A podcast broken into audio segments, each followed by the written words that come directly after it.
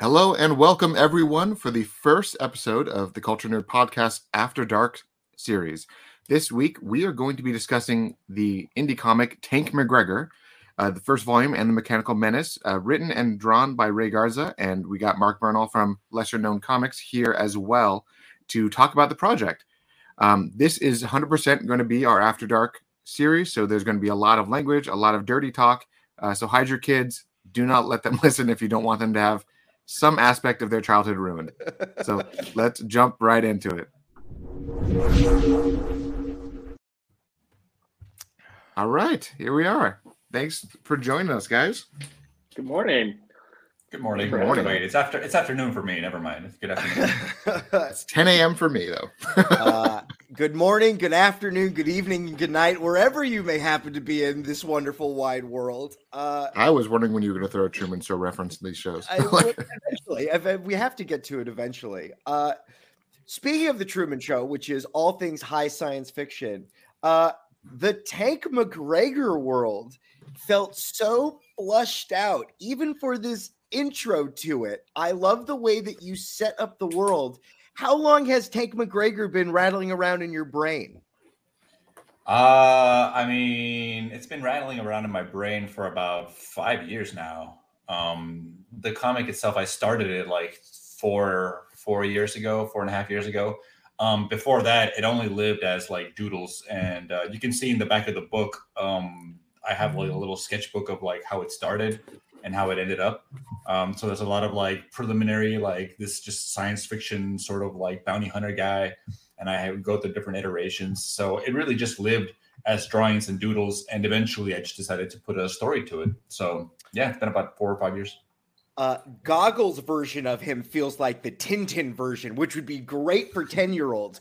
This book, while nothing in the book is lascivious, um, it talks about you know the future that is here to here to come where you know relationships will be with organic things and inorganic things. Uh, much like we all have relationships with our inorganic devices now. When uh through your doodlings when did you get involved in thinking about like transhumanism stuff? Because it it it, is talked about in the book in one way but you're dealing with it in lots of other aspects when did that started getting uh, when did that reference start coming over in the Tank McGreggor world It's hard to say because I didn't write the book start to finish in uh in like a pre-production phase and then get to work on it. It was sort of like I did 15 initial pages and the 15 pages were just dialogue, mainly just like jokes and dad jokes and fart jokes. And then like I started putting uh, an actual story to it once I was drawing it. Somewhere along the line, like halfway through drawing the whole book, like I'd say like page 50, it just sort of like clicked like, oh shit, like the connection is obvious and I, had, I didn't even know it yet. And it's got to be uh, this person has to be this, and like the whole transhumanism thing just kind of like um, was born naturally, organically through the storytelling. I had never had like a an overall plan of like, and this is what's gonna happen, you know. So it just happened very organically as I went along. uh, it's interesting that in your future world, just robots alone are sexy. Just the metal, because that was one of the things that was a running joke that I thought was very funny. Because if it doesn't look like a fleshy, a fleshy lady to me, well, I'm not going to judge that. It's a robot. Uh, but the moment people see the robot, they get so excited. Everyone's like, "Oh, that's a sex robot over there." What are the holes in the back of the robot? Are those for needs or are those like steam vents? Because as soon as I saw those, I was like, oh, okay, like the robot can work with any kind of alien. Well, you know, there's a yeah, exactly, Uh, exactly. The robot can work with any kind of alien. Some people might Okay. not want to. Some people might not want like a frontal entry. Sure. Um, See, I that's what I they're knew. for I knew. I mean, they're like. I thought it uh, was a plug. So I was like, that's how they charge. But Michael saw it as Well- a sex thing. So And if a, and well, if a kid asks Technically, me, it could be a plug. Yeah, if a kid asks me, it's a plug. If you guys ask me, it's an orifice. I mean, I don't know. but uh, but yeah, it was sort of like the whole like, oh, these things can probably be interchangeable. Like you can probably order a custom robot and have that hole be anywhere you want, you know? Uh, in the comic book, they talk about sometimes robots become sentient, and it's a real big problem that we then have to deal with as a society. Uh, was the robot who's getting high on the streets with his with his with his street with his shockers in his hand? Is he a sentient being, or are robots so stressed out in the future they as well need to medicate themselves to deal with reality? Yeah, man, he's just addicted to Fisk. He's just. A, I think he's. I think he's sentient. You know, it's one of those characters where like he's so like on the side that I didn't really like have a whole backstory for him. To me, he really is just like a, a sort of like drug addict to sort of establish that there is this drug that is specific to robots, and God knows what it could be, but you have to plug it onto yourself, and it's very uh, uh, electrical and it just affects him like it does everyone else. But yeah, sure, man. Like I think uh, maybe that guy in the past was like some businessman and like the market crashed in this comet that he was working and it just like got to him. He lost his wife he lost his kids. At one point he replaced his body and he sold little parts of him like little by little just to pay for this drug addict uh, a drug addiction that he has. There it's got a backstory. That's very similar that's that's very close to tom cruise a minority report who was also a drug addict who lost his wife and kids so that's usually what leads to those way. Um, i should write an entire separate book on just that guy Listen, that's a very that's a lot of world building for you to do, but oh boy, to see like that, like to see what his rock bottom was, because like, oh boy, yeah, I was very intrigued by that. I was also very intrigued with who is Gorbus the Conqueror? is this like a thing that's known to everyone in the galaxy? Is everyone is yeah. this like a book that people read, or is this like the guy who was doing who was running everything right up until all of this? Gorbus the Conqueror is a sort of Sun Tzu of the galaxy. Um, and instead of the art of war, he has the science of war. And he was this uh, super uh, bloodthirsty, incredible warrior. You know, never lost a battle. He always thought that he was going to die in battle someday, but just through circumstance, he lived to a very old age lives to a very old age. He just never died. So he decided to start writing his memoirs and everything he knows. And those little excerpts you see in the beginning of the book, uh, beginning of every chapter, are just excerpts from his book, The Science of War, which may or may not exist. Oh, real, real, again, wonderful things, all of those. I have to say that it is that the my wonderful host over here is you can't you can't bring up a movie to him. You have to caveat everything you say to him because he will give you every piece of information that he has received up until this moment. So you have to be like, I'm real excited for the Flash movie. Don't tell me anything, nothing at all. I don't want to know anything because he'll just tell you everything that he knows about it. Yeah, it's a, a problem. Ever since we were kids. Um, one thing that I really liked, just I noticed just kind of in the first few pages, but you were describing like obviously made a big jab at Star Trek right off the bat with the this is the real space, not the final frontier nonsense. But um, how everything had that like Futurama esque. Uh, this is this isn't the Pope. This is the space Pope. This isn't the traffic. This is space traffic. Like, um, there was one reference in there that caught me off off guard that, right off the bat. That, that jail wanted... is still called the Slammer. Even in space, they still have yeah. metal bars that would slam. Let me see if I can find it. There was one reference you, you called space something, and I'm like, why is that? Why is it called that? Like, there's uh, like I want to know what the distinction was, but I forgot it, and we can just keep going. But I loved how you what, just kept is doing it, is that. Is it like is it like space minute or hold on one space year or something like that? Space. space no, those, those you can rationalize those with science. I didn't I didn't question that one as much. Um, what was the Space Chicken? I don't I don't remember now. I feel like I wrote myself into a corner. There was something like that where I was like, "What's the difference between this and that?" Like, no, no, it's um, a branding thing. I like that your universe. You know, we like to think of. You know, we want the universe to be like Star Trek, but if it just keeps going the way that it's going now, you you should have space homeless people. You should have people in just tents in the middle of space floating around. You know, it's no different than the you know what our society is now. In, in Tank McGreggor Volume Two, I do have people waiting at like space bus station, bus stops, just like a bench floating in the middle of nowhere, just like waiting. Yeah, you gotta so, wait. now, uh, Mark, how did you become familiar with Rey's work? Did you know about the comic online? When did you guys get in touch? Uh, I, so Rey, uh, so Rey actually tried reaching out to us a couple times, and you know, our inbox and our you know DM and everything on on social media is always like packed with a bunch of stuff. So, um, which is like a bummer because um, when I found out that like Rey had been trying to get a hold of us for a little bit, like, and I was like, man, like I, you know, like because the second I saw it, I was like, whoa, dude, I, have to know more about this book. It's amazing and and whatever. And, and um, Rey is a really unique one because uh, any anytime a creator reaches out to us, it'll range from like I've had people be like, "Hey, I have an idea for a character I want to sell you guys," and it's like, I I don't even have time to like put out all the characters that we have, like let alone you know like entertain you know something like that, or people who have a book but it's not really fleshed out. When I say like, you know, hey, give a page or something you can show me, and then Rey's like, "Oh, I have a graphic novel."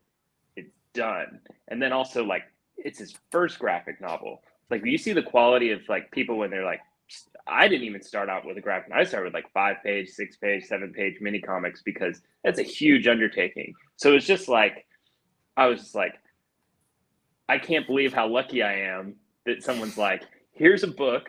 It's amazing. It's already printed. Like I've already gotten like a head start. And, you know, we had like a conversation where I was just like,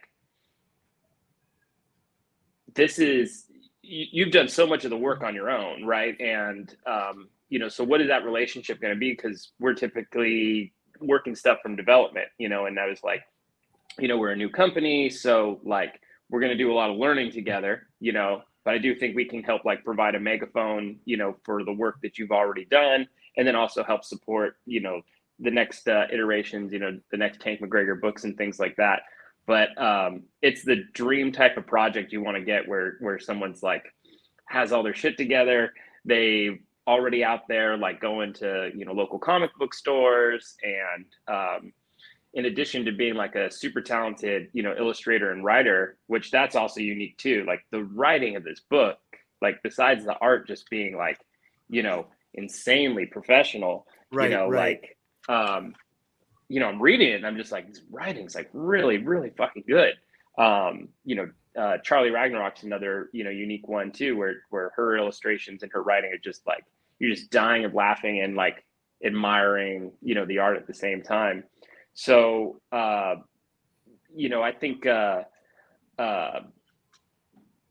I, I, was just kind of like blown away by that. And then he's like, oh, I also have film background and things like that. So we started making like the promo videos and things like that. And then just wonderful in terms of how Rey works with the rest of the team because, um, you know, uh, if there's something he can do, you know, to, to help, you know, somebody to the left and right of him, you know, he's, he's all game for it which is hugely, hugely important for like lesser known comics. You know, I've, I've, said this like a million times in a bunch of podcasts is we're not interested in like no matter how good you are if you're a prima donna and like you're just like here to push your book and nobody else's and you're not helping people to left and right of you like it's just not going to be a good fit for you because you know everything we do we kind of try and take a communal approach to it you know that whole you know uh, rising tide lifts all boats type of thing. Um, so I've, I've felt incredibly lucky you know to, to add him into the team uh, chasing your dreams is a lot like a game of Chutes and Ladders. And I'm so happy to hear that, Rey, you are so far along. And I'm happy to know that you were able to, you were already making your way there. I'm happy that you were able to push this forward a little bit with each other. And I'm glad that you're plugged into that system as well. Well, yeah. Uh, like Mark had mentioned that it was like a dream for him. And it was for me as well, because from my point of view, it was like, I have this thing, but every time I try to post something or try to get it out there, I'm getting like one or two views on everything. Like no one's seeing it, you know, and like so I have this thing and I don't know what to do with it. So I just started like putting it out in comic book stores and again like my my friends and colleagues at work would like go buy it, but it's like yeah, awesome, thank you. But like I told you about it, like it's it's not the same. I want people to start finding it normally. And uh, when I met Mark, one of his main things was just say him saying like like hey, we're gonna give you a bigger megaphone and that's what sold me on everything. I'm like, that's exactly what I want. I just want to be able to like get it out right. there. Right. And and and uh it's happening. I mean, like every time I uh I post something, I mean I've been getting like a, a steady stream of like more followers, which is like not a huge thing, but like, you know, finally people are like seeing what I'm putting out and they're like liking it and like uh, uh, uh, responding to it, which is exactly what I wanted. I just wanted to be part of the community. Uh, does Tank McGreggor's hat? Does his goggles have any sci-fi things? Does he like? Does it like zoom in on people? Does it have anything like that, or is it just a normal glass visor? It's just a normal glass visor. He needs it to see. That's all Okay. I'll say. It's more revealed and it's revealed in book three why he needs it to see, but he needs it to see. So that's why he doesn't take it off, not even in the shower. Okay, great. Okay, good to know. I noticed that a couple It of must like smell references. terrible under there. Yeah, it smells terrible. And it probably even looks like a Game Boy, uh, uh, original Game Boy, just a green, very bad. Yeah, he's a, a as a character. You know, he he's he has all the confident uh, confidence and bravado of your of that main character, but boy is he a hot mess. Boy is he a hot mess. Uh, he's he he he he's uh, from my interpretation of the comic book from his bathtub scene. I thought he was having sex with that floating orb robot, and I was like, why did they break up? Like, do they still does he get drunk and still hook up with that robot sometimes? So I didn't know yeah, there we go. I mean, look at that. I was like, that's hilarious. it's, it's, That whole scene its name was is so weird. Jensen. Jensen. Jensen. Yeah, I was laughing pretty hard reading this one. Um, just because it like his little floating orb thing comes out like, hey, why don't I why don't you say I'm pretty anymore? kind of a thing. Like he's like, take the wig off. What are you doing? like that was such a weird, um weird sequence. Um, because like Michael was saying, um, well, Michael, you, you go into what you were thinking because I think that whole tangent was pretty funny. Well, I I originally thought, you know, one of the things that we that came up was that, you know, when people see the other sex robot, they just know it as a sex robot and they are attracted to it. So I thought we were so far in the future that people are attracted to certain robots. And this fleshlight looking robot, I was like, yeah, that's what it did. And then maybe he like talked to it more and he like put a day planner and he upgraded it. So I didn't know specifically when this relationship was, but I like the idea that the robots have agencies over themselves and like, yeah, the robot wants to wear some wigs sometime. Like robots don't have a gender in them. That was also something that I found very interesting as well. That it was a sex robot, but there's no gender to the robot necessarily, right? The robot's just a robot. So I, I uh, wh- wh- when did you think? Has he had sex with that robot? I mean, what happens behind the scenes is up to them. I, Sure, sure, sure. no, no, no, no, but, but no, no, no, but like uh, honestly, like honest to goodness, and I'm kind of disappointed in myself that it happened this way. But like, I'm, uh, it's gonna sound like I'm very innocent. It was never meant to be that way. Like, I drew what I thought was a, a an interesting, cool design for like a floating orb, because Jensen went through. Originally, Jensen was the ship. Like the ship was gonna be talking to him, and like whenever they went on adventures, it was gonna be him walking, and the giant ship just kind of like following him. But I It's a thought great was- idea. yeah, it was a great idea. But then, like, I thought it was a kind of unwieldy to like keep drawing, and at the same time, I feel like Futurama had done something like that. Um, so I decided not to. So then, Oh, yeah, Jensen with the, um, Yeah, that's yeah, Bender uh, uploaded the AI into the ship and it fell in love with him, so it was following him around. Yeah. yeah, yeah, exactly. So I thought of that. I'm like, I can't do that. Uh, and then Jensen was going to be like this uh, hexagonal thing, and I'm like, wow, I suck at drawing hexagons. And then it was going to be a triangle, and it ended up being just like an orb. And then the circle in the middle was just uh, basically to me it was just an eyeball. And it wasn't until literally years later, meeting Mark, and Mark mentioned in some podcast, like off the cuff, is like, I mean, come on, his companion's like a has like a sex hole in it, and I'm like, oh my god, you're right. I, I, I, I without thinking made a fleshlight, you know. Yeah. but it was never meant um, to be that way. There was a, a reference in a there's a show called um uh, Mythic Quest on Apple TV where they it's all about video games and devs and stuff. And they say if you give kids a shovel and a, a digging tool, they'll draw dicks with it. And it's the same idea. Like you you give a hole, they'll fuck the hole. Like that's Yeah. kind of like And I that's- also, I also like yeah. the character want of wanting a body, but we are trapped by that barrier of entry of like, listen, I've got enough money. This is all you get right now. So I do like that we will see. Uh, I don't know what's in store for Jensen, but I would love to see Jensen with like just two legs. You know what I mean? Like, oh, I got, I can afford legs now, but yeah, nothing yet there. like just a stick Yeah. figure body. Like this is all Yes. we get. yo, a stick, yo, Jensen with a stick figure body would be great. and well, it did also go into that whole like thematically, like he wants a body, he wants a sexy body, right? Or maybe probably a sexy body, most probably. Probably. And here they're hunting down like a sexy robot. So it's like, hey, you know, like that guy had a body, you know, maybe I should get a body. Or uh, when you were fighting, you were struggling. I had a body, you know, I could have helped you, you know. So it's like, it's not uh, expressively written down, but it, there is in my head a little bit of a, a jealousy from Jensen mm-hmm. with this like sexy robot. Like, why does she get a body? Look at her, she's awesome, you know. And like, here I am in this floating, uh, nondescript ball, you know. Yeah. Uh, it, it, and, and and you know Star Wars how now has all the wonderful orb robots, so I can see I, I can see that it looks I can see that it just looks like a eyeball, eyeball robot now. But from my vantage point, I was like, oh yeah, that guy has a floating flashlight with him all the time.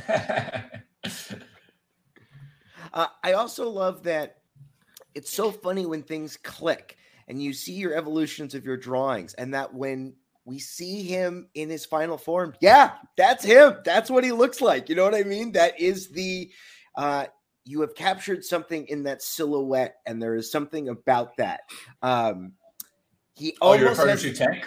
Yeah, just that oh, final okay. design that you win on. It it, mm. it it, it does click. I I enjoy all of those things, and I also like to know you. that you know he is the uh, uh, uh the not a bum, but like the bare minimum of entry to being what he does. You know what I mean? Like, yeah, yeah, yeah. He's like a bum with an address, really. Like, yeah. He's got a very um, nice RV, kind of. It's very small. Well, you were speaking to um, him being this like super overly confident guy, but really he's a mess. And yeah, I mean, like, aren't we all right? Like, it's what the way we like we would like to all present ourselves as this like I know what I'm doing, and there's no doubt in my mind, and I'm a badass, and this and that around everybody. And when he's alone. He's like in his PJs. He's in a tub without water. You know, he's just drinking. He know what he's carrying a stuffed animal with him. He still has a stuffed animal. That's a huge, a huge tell of like, oh my goodness, he's like a little baby boy. Right, exactly, and just around Jensen, you know, he's the only one he trusts to be completely himself around. You know, everybody else, he's got to have that sort of like uh, blind bravado. Uh, not where do these characters go because I you they can go anywhere. The that that aspect of it is what other parts of the universe are you excited to explore more?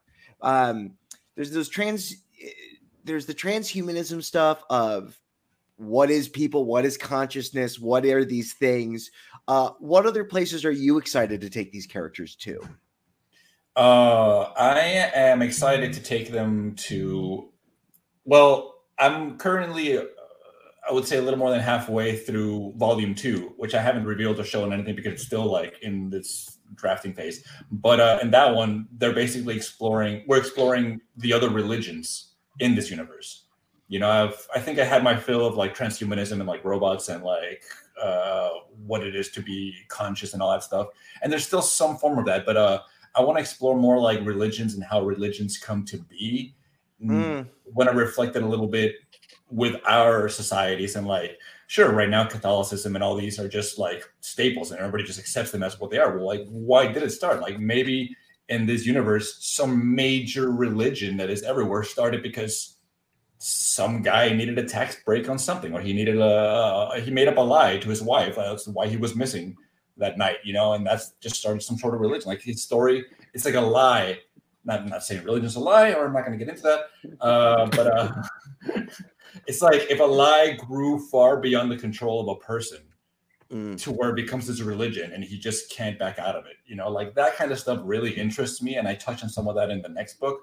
But it's mainly just like the religions. And uh, one of my biggest uh, inspirations is Dune. And I love Dune. Uh, uh, and that one has to do a lot with like people's religions and beliefs and all that. So I wanted to get more into that. But it still maintains the same quirkiness and I still take the piss out of everything and it doesn't take itself super seriously. But it has to do with these like high concept sci-fi, like religion versus technology. What's it all about? You know? It's so funny that you mentioned Dune. Uh, something that Mark had said earlier. Your filmmaking mind shows in some of those exterior shots, you know, showing space traffic. We're not looking at it from a side. We're you're they, they are cinematic angles to that. Um and some of your it's so funny. Some of your scenes, like the campfire scene, um, with the three robots, there's something about like a David, like a David Lynch scene or something like that. it, there's a dreamlike quality to it. There's uh, there's shadows flickering in the fire you know, uh, it, it, it, I wonder. I wonder if that's the connection to Dune, or maybe just some of this stuff. Um, I am also a big Dune guy, so I'm uh, happy to know that that influences you as well. D- Dune is thousands of years, though, but I mean that has that integration of human technologies. Will you have any? You know, in, in Dune, they had the great uh, war and they killed off all robots and the AI, but there's still kind of pockets of it here and there, and sometimes they need to have it. The Butlerian Jihad, yes. Yeah, yeah, yeah, yeah, yeah, yeah. And you also have, but they still make some things, and like right, Paul gets something from them at one point. Um, do you have any characters coming up that will be superhuman in that ability, like a robot, but are still considered human? Um, no, I actually hadn't really thought of that yet, to be honest. Um, you don't have is... a gurney. You don't have a gurney character that's like a human computer. Its eyes go yeah, back yeah. in its head. uh, that's actually uh the that's not gurney. That's the other one. That's the mentat. Um, ah, what's his name? Not Duncan. I, I, thought it was. I thought it was Gurney. No, Gurney no. Gurney right. was the uh, the, guy was the combat guy. Yeah, Gurney's the combat guy, and the mentat is Oh, I can't correct you if I can't say the it's real a, one. Sorry. It's okay. It's okay. No, no, I, I, I appreciate being corrected. The guy who has to milk the tiny I, feel like I got I got some cred by mentioning the Butlerian Jihad, and I just lost it by not remembering the guy's name. Um, I'll find it.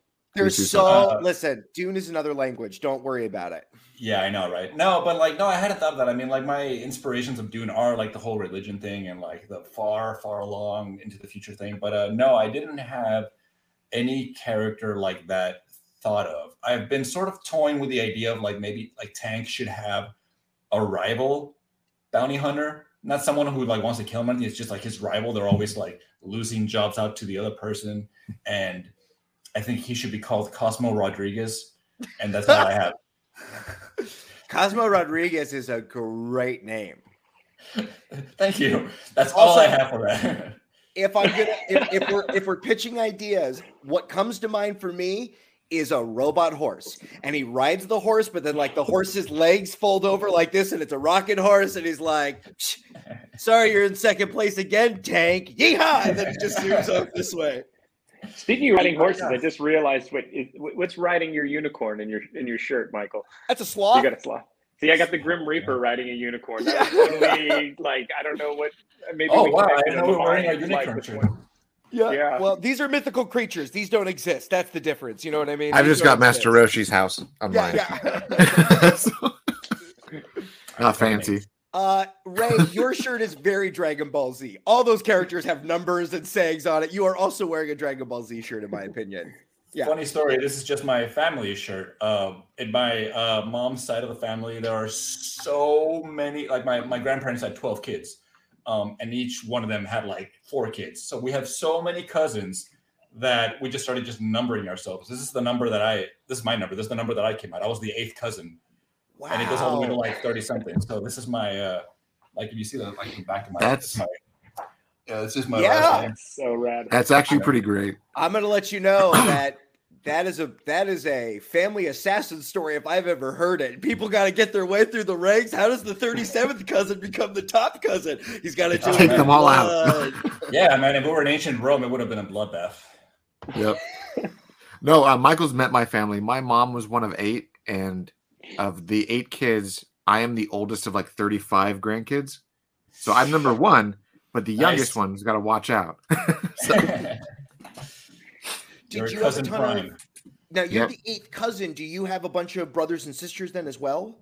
I have an older sister and a younger brother. Okay. She's a uh, uh, doctor and he's a lawyer. And I'm here in the middle, like, oh, I'm making comics.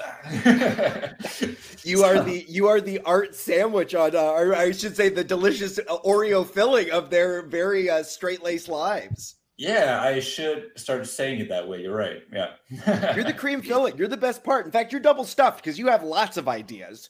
Um, have they read your work? Do they know about Tank McGreggor?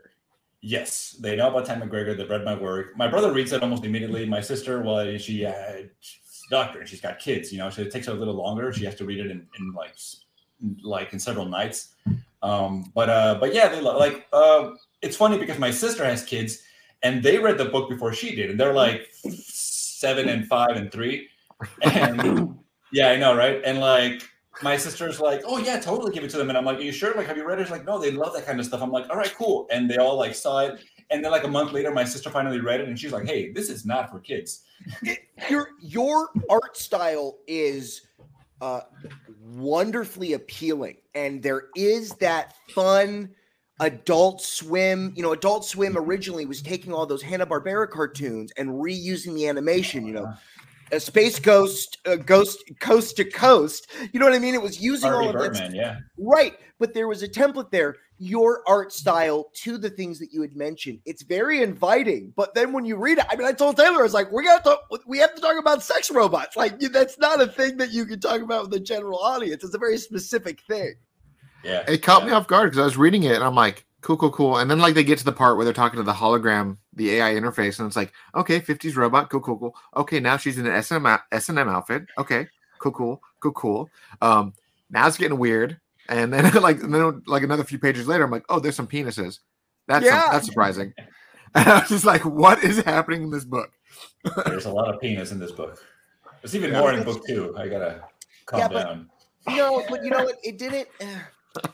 You're you're you're we're dealing with forms. You know what I mean? And we have robot forms and human forms. That is what these forms look like in what they look like in a production model. So I didn't, I don't know, nothing was too gratuitous to me. I didn't feel like it. Everything felt like it was in the world. And also it's a dirty world. I mean, it's a it's a lascivious place space. You know what I mean? Everyone's trying Yeah. to get with this sex robot. The moment we go to a big city, we have to see all the lights and the bars and whatever whatever like street robots there are that are a little bit Yeah. janky and stuff like that. that first space station is basically just one giant red light district. I mean, Right. uh, I if you look closely to the detail of like the signs, it's all just like girls, girls, girls, and like this and that. Well, it's actually like girls, zerls, and gorgs or something like that. Like I wrote because they're not all girls; they could do whatever you want. But uh, Thufir Hawat, thank you. Who wrote that? Was that you? That's a got you. crazy name. That's not a thing you just remember. the main guy's name is Paul. That's very easy to remember. Yeah, yeah, Paul and then Thufir. Anyway, that was killing me, and I was going to tell you keep looking, dude. I don't know. Anyway, but uh, but yeah, I, didn't um, yeah, man. I, like, I needed to naturally segue it in, but I couldn't find a spot. So I'm like, I'll just throw it in the chat, and then and then it happened the way it was. Yeah. Well, I ruined the natural segue because I just shouted it in the middle of my other thought.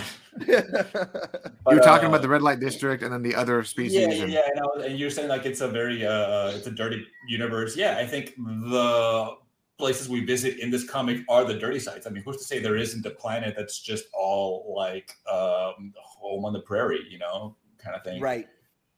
It's it's open to everything. That's the beauty of sci-fi and like these kind of like universes. Like you know, people have pi- friends have pitched me like, oh, you should make a planet that's all like noir.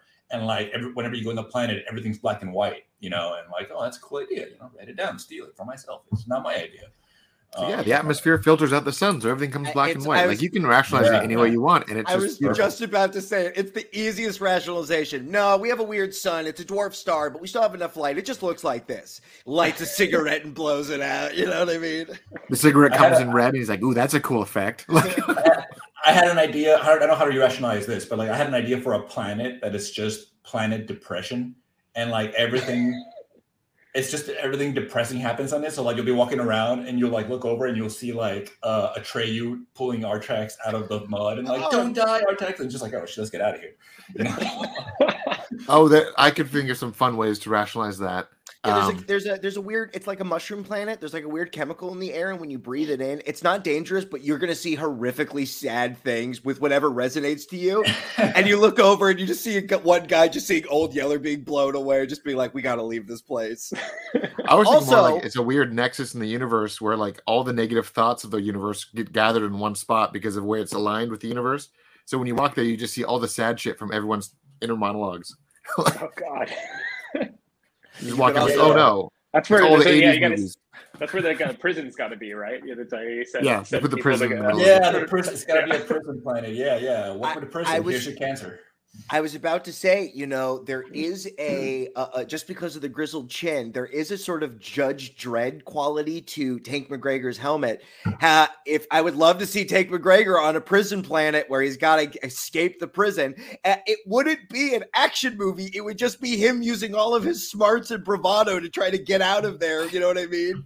But I mean, That's yeah. one thing that I I love about the character is that his smarts and bravado is like it's all fake, and I loved that so much in that whole sequence where he's like, um, his inner monologue. He was echoing his inner monologue, like nailed it, ha, nailed. Like that was one of my favorite frames, especially when he's like, act like you're confident, but you don't know what you're doing. Like I was Yeah. like, yes, I love this so much. That Yeah, was yeah, such a it's like cool the- sequence. It's like the whole. Uh, Yeah. I think one, one of the lines is like, "I want to remember my training, especially a part where I never had any." yeah, Yeah. yeah, yeah. Yeah, I That really, such a if- great sequence.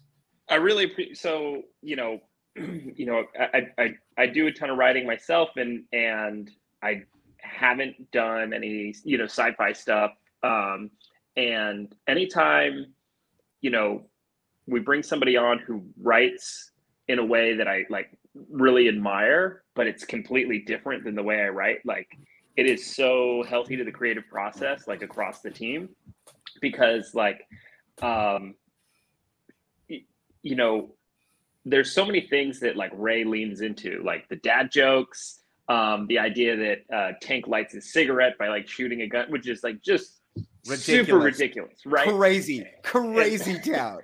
and then you, you you realize especially when you're world building right because um, most of the the limitations especially in comic books are they're self-imposed you know you you you you haven't really decided maybe what the rules of the storytelling are and things like that and it's so liberating to be like oh you can get away with just doing that right? And um so you know after reading the book like the amount of you know ideas that come in and then you start looking at the scripts that you have in the works and you're just like oh man like you you know it just opens up so many possibilities. So it's it's been really exciting because um you know i talked to rey and he was just like uh he'd say on some some of the parts oh i put something in there as almost like a placeholder you know like i put dialogue in there like the the line i love the show me your blam blam face Oh. you know like and and then he's like and then he just it just started to grow on him and he's like oh i'm keeping it and and i was just like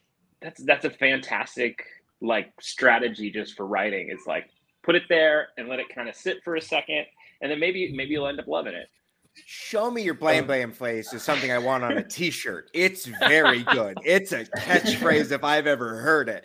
If we're talking Like, about just the have Fox that with kids, him, like with a cigarette, like yeah, uh, yeah. If we're talking about like the promo to make me want to watch that, it's show me your blam blam face. Oh yeah, yeah, for sure.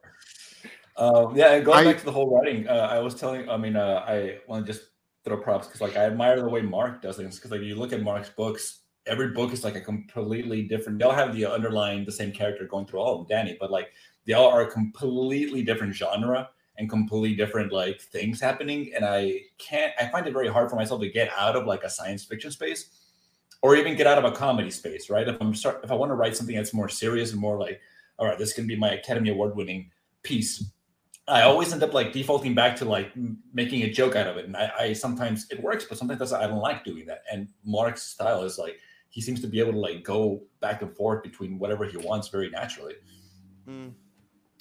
I'm glad to know that you both inspire each other in a way for the other person to uh, think differently. It is so frustrating when we get stuck in our creative boxes and you're like, I don't, there's no way out of here. And someone is like, oh, it's really easy. And you're like, oh, there is a way out of here. Like, yeah, I, uh, I appreciate that. That's, uh, I- I'm glad to know that you're both building off of each other. Uh, are there any talks of all of these characters doing coming together in one special edition in a in a in the hundredth episode of the 25th anniversary in the in the one year anniversary? Is there any way for these characters to all interact with each other on some sort of adventure?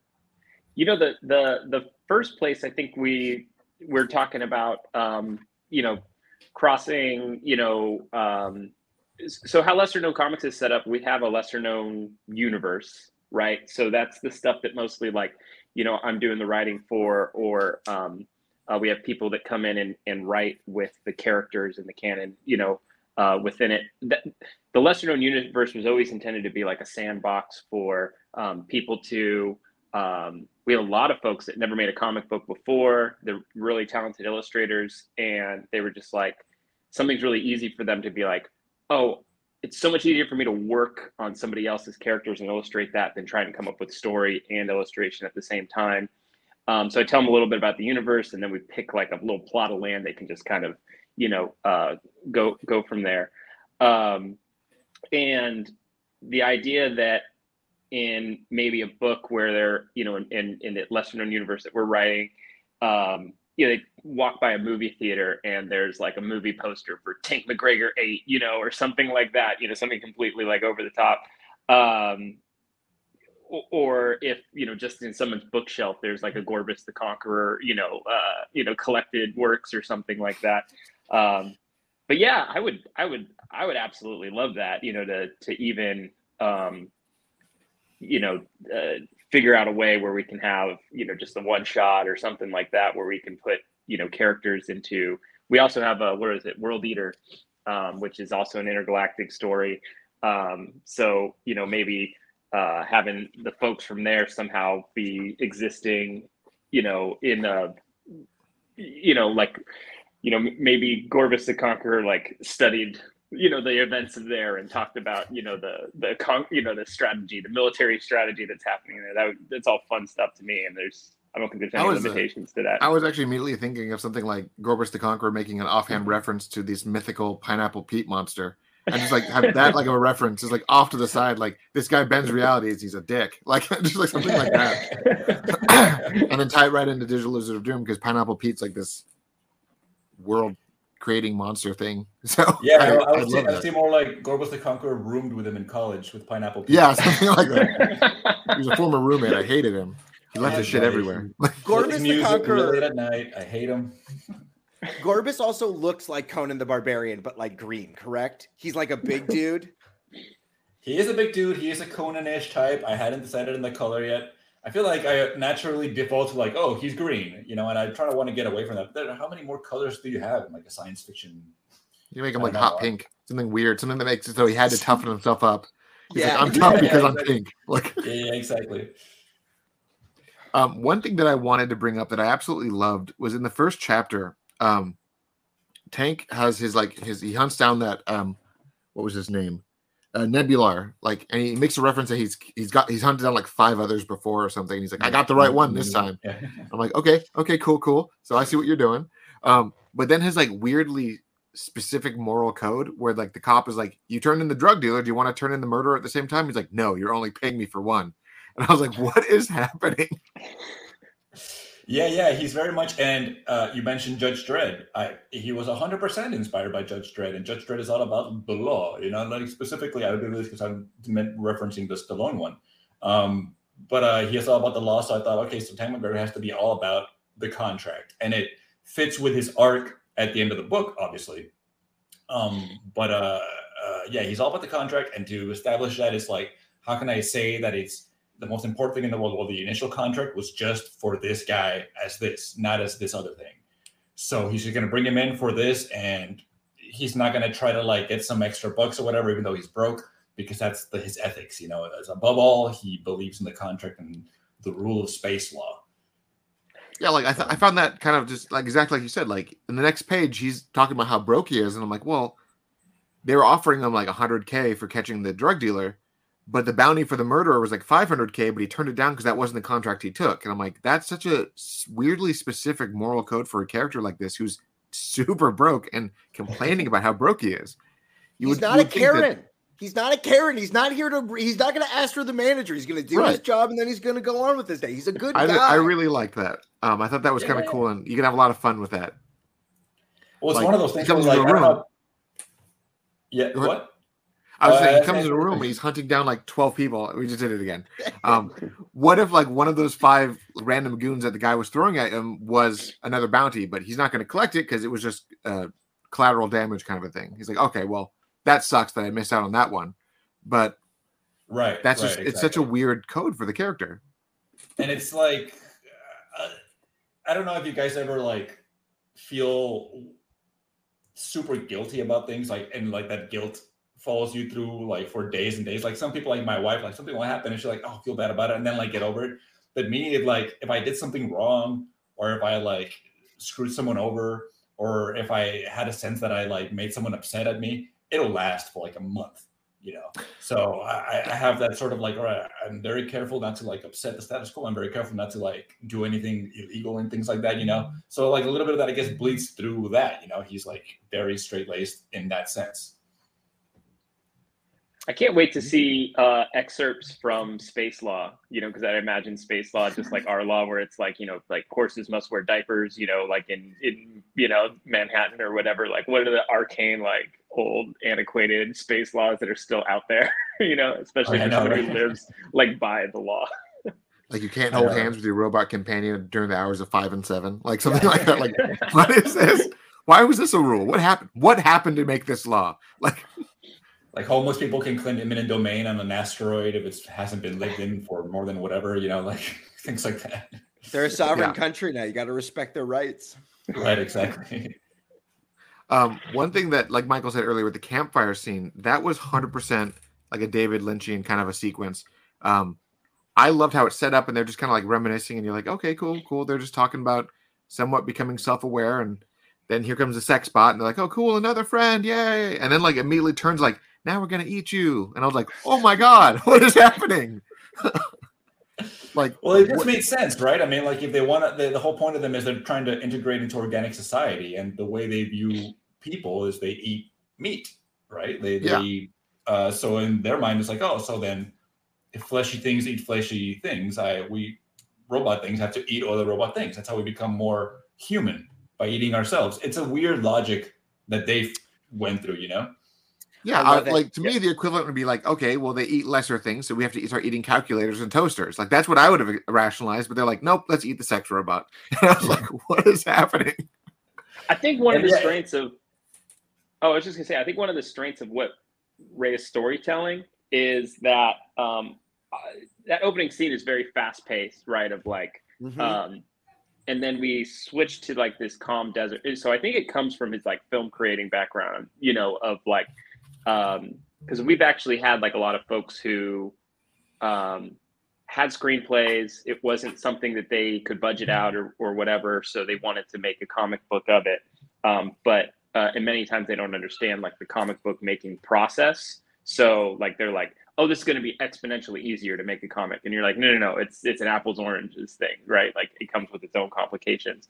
Um, so it feels like watching a movie, you know, when Rey's making comments. So it's like, so it's like you get this this uh, scene that's like super fast paced, and then we, you know, we break, we build out the universe, you get this calm thing, and then all of a sudden there's like the twist on the scene, you know, and and uh, uh, it, it's it's really unique storytelling within you know comic book creating. So I think it bre- breathes a lot of fresh air into like what uh, you see out there, you know, in graphic novels. And I also like just the scope of your art. You know, those the the there there character designs that are reminiscent of kind of a Futurama, but then you have some like Jhonen Vasquez, Invader Zim looking dudes that show up as well that feel like their very own, that feel separate, but also in this world as well. So I love the flair to everything in that because you are coming from different worlds and different places. Yeah, things can look like different things on those places. Um, it, makes the world feel very fleshed out, but uh, allows for it to feel different. Where sometimes worlds, you know, you look at it like Taylor's Akira Toriyama shirt. When you watch any of his stuff, you're like, oh, these are all they all look like Akira Toriyama people. There's a lizard man, there's a dog person. It all looks like that. Where your influences here are so vast. I love the way the universe is filled out. Thank you. And yeah, I mean, like part of that is just trying to keep myself entertained, right? I mean, uh, it did get to a point where, like, towards the end, and even like in book two, I started realizing, like, maybe maybe I should have some sort of structure, um, because it's just like now I'm going to draw this, now I'm going to draw that, now I'm going to draw that. Like, it doesn't have any rhyme or reason. I just want to keep my brain entertained and also like the viewers I entertained. You know, like, um, I the the the main guy at the beginning, the the main bad guy at the beginning of the of the book, uh, Nublar he's a Quelaag, So naturally, there's got to be other Quelaag's out there, but I don't want them all to look the same. So I just show him because um, I don't want to have a bunch of like same looking people, you know. Um, but I don't, you don't see another Quelaag in the whole book. You see vastly different shapes and sizes because everybody is just a giant melting pot of like from different nations and stuff like that, you know.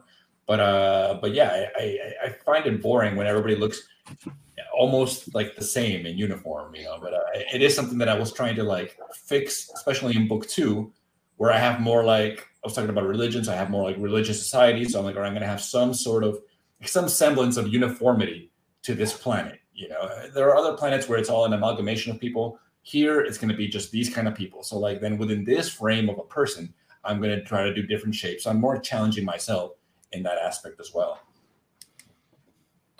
It's so funny when you you're, you're, you're talking about religion i just instantly kind of think of the spanning cathedrals of dr seuss these landscapes and weird architecture that doesn't make any sense but within that world it makes sense. And i'm super mm-hmm. excited to hear that as we get to these different planets we will get to see their interpretations of what churches or what holy spaces look like and it will not be the same from one place to another well, and I'm not going to reveal too much, but like I am doing like uh, uh massive temples and like ancient uh, uh, cities and and churches and all that stuff. And I, I work with a colorist, Michael Woods, and when I finish a page, I send it to him and I send him with notes. And the notes that I've written him for all the temple stuff, I'm just like, just make it look like a cheesecake factory. Like yeah. use that. use the sure use the Cheesecake Factory as your template and like go for it because I'm like I, that's, that's what I was seeing in my mind. It's got to look like that's the best way I can describe it. And someone even like says something like, "Oh, I like your temple. It has a real casual dining look about it." You know? Like, yeah. a lot of booths and stuff like that. Uh, here in LA at the Grove, which is attached to the farmers market, which is an old thing that's been there. They added this big mall into it. They have a cheesecake factory there that is just like the most, it, it is almost like a temple to food. You can get anything you want. Jalapeno poppers, uh, chow, like it's just everything. And you're right. It is that like homogenization of just like food, whatever you want. Come enjoy it and enjoy it and enjoy us and give us tips. Well, I heard that I don't know if this is true, but I heard somewhere that Cheesecake Factory is meant to be uh structured like Atlantis. So like it like the, the design of it is supposed to be like Atlantis which I'm like, that makes that makes it's a weird decision to make when you're making That's a restaurant, I guess. The most cocaine addled idea I've ever heard of a guy in a room being like, it's gonna look like Atlantis. Atlantis, people will have cheesecake and they'll be able to eat chicken fingers. That's the craziest. You know what's funny? We'll serve they will worship the cheesecake. It absolutely looks like Atlantis. I'm if there were two guys with tridents and they let you in and they're like, all right, you're good to come into Atlantis. Absolutely. That's a crazy idea. That's amazing. Yeah. Maybe it started out that way and someone had to like calm the guy down and like, no, let's just keep it more. You can't have fountains shooting at the people. Everything about Cheesecake Factory is cocaine riddled. They have too many options of food. You shouldn't have you should make five things amazing. And don't knock Cheesecake Factory, all right? I'm going to listen. I this isn't the hill I'm going to die on. I'm not here to shit on your love of Cheesecake Factory. I'm just going to let you know. I just feel like it is if you wanted you if, if someone was like describe western cult like what is like in the matrix like what is the height of western culture? It would be me talking to morpheus inside of a cheesecake factory. And he'd be like what is this place like? This is what we did. This is what we did on a saturday. This is our achievement. Yeah more four cheese pasta you're gonna love it. Yeah cheesecake factory is an adult version of chuck e. Cheese I I googled it and I hundred percent see this whole like wavy Atlantis vibe to it. Yes, so now I cannot unsee it. Well, the one in my in Austin has like actual like columns and like giant uh it looks like a temple honestly like it's weird. It probably that, was. It was an old messianic temple that they converted into a restaurant. Yeah that's so funny. I've never thought about that's a that's a great uh that's so weird. that is a great pull from you. I've never i've never thought about that as that sort of space before but you're right they're like weird temples. And the most american thing of all we built a temple to cheesecake a million calories and oreo whatever cheesecake you want. We got it baby I love this. I, I would rather go there every Sunday than like having to go to church. You know, Yeah. man, man would light incense. Oh, and then take a it would pilgrimage to like the first cheesecake factory. Like you have to pilgrim there like once, you know, Yeah. like a year. You know, they, absolutely. Yeah, yeah. I'm telling You you, have, to bow to, you have to bow to the first cheesecake.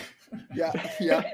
You go and you take communion. You get a you get a little bit of you get a little bite of the original cheesecake, and they give you a little Yeah. sip of fruit of a fruit punch, and then you go sit down.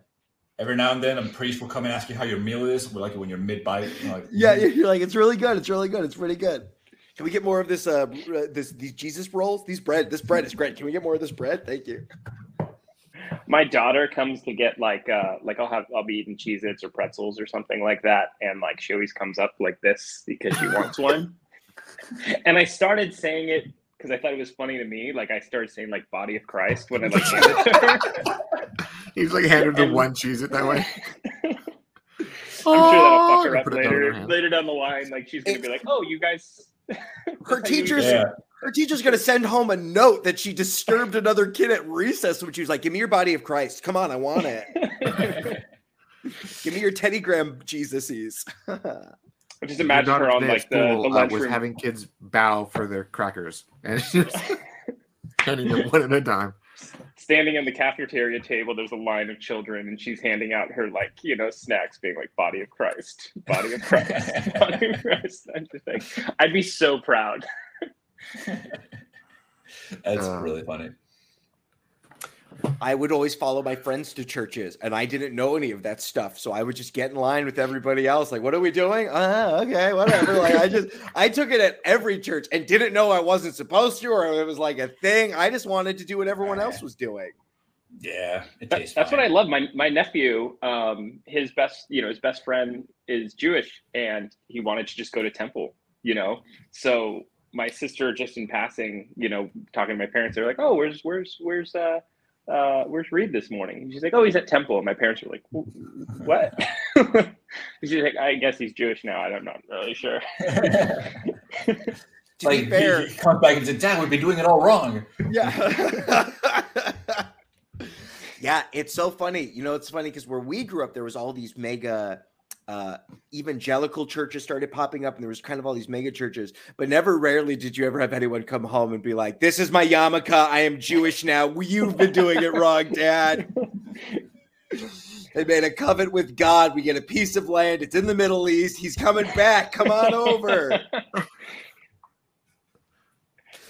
Is there a don't give anything away? You've said a lot. Is there going to be like space Jews? Are there going to be like a space Catholicism? Uh, yeah, it's not gonna be called that. Okay. okay, okay. yeah, no, no, no. I try to stay away from anything um too earthy, too uh, humanoid. And one of the ways that I stupidly got around that was calling, putting space in front of things that I just couldn't get around. Like I don't want to. I want to let people know this is going to take three years. But wait, years is a human Earth concept. I'll just call it space years. You know, Yeah. and I kind of, and that's how that was born out of that. Um, and it's got, it's gotten kind of out of hand because now when I'm writing, I'm like, oh shit, well that's kind of an Earth thing, but that doesn't fit if I put space in front of it. All right, I'll just kind of like let it go this one time. But there's a lot of like there's space chicken, space hold up a space minute. Oh, oh, my whole space, goddamn, you know, whatever. Like I I put space in front of so many things, especially in the second book, that I'm kind of writing myself in a corner. I really want like like the Futurama reference. The space pope is just a lizard dude in a robe. Like I want something just weird like that. Who's that? That's a space priest. Why does he have tentacles? That's the guy that Yeah. got it. It- He's an octopus man. it's just like a, it's just like a gaseous entity without form or shape that just narrates. but somehow has a hat that keeps going with him. Yeah, that- exactly. Well, how do we yell Tank McGreggor from the from the mountaintops? Right? I don't have a mountaintop. I have this microphone in this show. How can people find this? How can we get them to support this work? You want to go or Uh, you go. You go for it. You, you go for it. Oh yeah, so um, right now, yeah, we got uh, Tank McGreggor on uh, Kickstarter. Uh, one of the things that we did, um, you know, because it is a graphic novel, um, so uh, Rey made essentially like a, a mini version um, that has just like an excerpt of the scene. So that's also um, available. Like you know, people just want to taste liquor an appetizer, and then it also gave us the opportunity to put um, like make a sketch cover version of that, so that um, so like other artists or something like that that they want to draw Tank McGreggor, so they'll have like essentially the cover, but it's all white with only the Tank McGreggor logo, so they can you know uh, draw their own version. And then uh, on that Kickstarter, um, uh, you know, Tank McGreggor is kind of like the headliner, and then we have um, a couple other books that are brand new releases: uh, Death Wish and uh, Good Night. Um, so these are just two mini comics that um, that uh, are also put out by lesser known comics. Uh, so that's kind of like what we're getting in the habit of is um, taking a, like a headliner and the other ones we call it, you know, a batch. We're on batch four. Um, and uh, batch five will be coming out in a few months. And um, yeah, it's a really good way. We try and like make lesser known comics like a place where we're like curating like a collection of indie comics that someone can come in, back one Kickstarter, and like get a bunch of cool books, you know, that are all um, meet like a certain you know quality standard. And then within that Kickstarter as well, um, there's options to you know get caught up in the rest of the uh, lesser known comics catalog. Um, we have all the um, you know lesser known comics uh, books that we have as uh, as well as um, uh, some other standalone stuff. Vampire Cult, um, which is uh, Charlie Ragnarok's book. Uh, she's our creative director, and then of course, as you guys are familiar, we got the um, Digital Lizards of Doom stuff on there as well. So um, yeah, I think there's actually like a couple of tiers. Um, I know there's a couple of tiers. I made them, so I, I guess I wouldn't be just thinking. uh, uh, but um, you know, the uh, get all the lesser known comics, you know, graphic novels, or get all the lesser known comic, you know, like mini comics and things like that. So uh, there's a lot on that Kickstarter, but um, we're really happy that Tank McGreggor is like, you know, the lightning rod right now that we're like focusing on to like show people like, because um, uh, this is our first one getting in the ground floor of like a graphic novel series. You know, we did Digital Lizards of Doom, but he was already on, you know, uh, the third book of that. So it's really exciting for us to like be like, this is like the first one where we're gonna be like, you're starting your journey here. We're gonna take you on a ride over the next, you know, you know, few years, and you're gonna see this guy, you know, Tank McGreggor, who's a total badass, you know, going through space, going on all these adventures and stuff like that. So uh, we're just absolutely stoked. Uh, Rey, where do I follow you? Where can I go look at all your doodles? Where do you doodle? Where do you put your thoughts on the internet? Uh, right now, I put them on the dark web. No, okay, uh, okay. Uh, yeah, so you can find me. Uh, mainly, my main thing is Instagram. Uh, if you go to Tank McGreggor Comic uh, on Instagram, that is where I post everything uh, Tank McGreggor related and mostly art related. Art related. Um, so yeah, that I would say that's my main squeeze right there. Um, I've been uh, doing a lot recently, and I wanted to. This I'm gonna be posting this later today. Oh yeah, sort of like uh, I, I was feeling kind of inspired by like uh, the Rocketeer pinups that uh, Dave, uh, yeah, Dave Stevens used to do with like the Rocketeer and like some like Bettie Page looking woman. So I wanted to do those with Tank and the the sexy robot. So I'll be posting that later today. But yeah, Tank McGreggor comic. That's where you can find me. Um, and uh, tankmcgregor.com. You can see uh, some more of my art in my blog there, and that's where you can find me. Wonderful. Uh, we we did recently. We're talking all, all about how we want the a new Rocketeer. We would like the Rocketeer to come back. We love the world of uh, of Rocketeer. It has been gone for so long. Is there any way for Tank McGreggor to afford a Rocketeer pack? Uh, no, he can't afford it. He, Okay. yeah, yeah. No, he can't. He can't afford it. It's, it's too much money, and he doesn't have enough to even like eat. So how could he even do that? He probably. I mean, Jensen would probably uh, break his neck. I mean, like you would want to. You have enough money for a jetpack. You can at least get me a pair of legs first, a pair of sexy Uh, legs or something. I do like the idea that Jensen gets a a, a, a jetpack before Tank does, and that, that Jensen can float around with it, which already floats around. But I Yeah, feel so you little- already float. Why do you need a jetpack? Yeah, I need a jetpack. I want to go higher, faster. I got speed now. I got speed.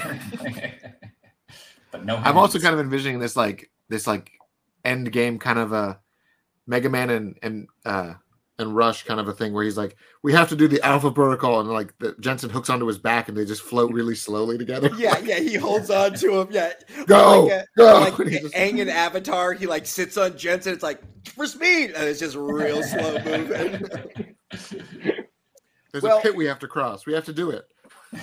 Mark, thank you so much for sharing this work with us. Uh, your humor comes across. It is a very funny book, um, but I was blown away at the other aspects of the world that you're playing with with consciousness and what does it mean to be a person? What is it right? Like i- i- what does it mean to be an entity? You know i am michael in this meat avatar body but would i still be that if i was in something else? And what could i be if i was something else?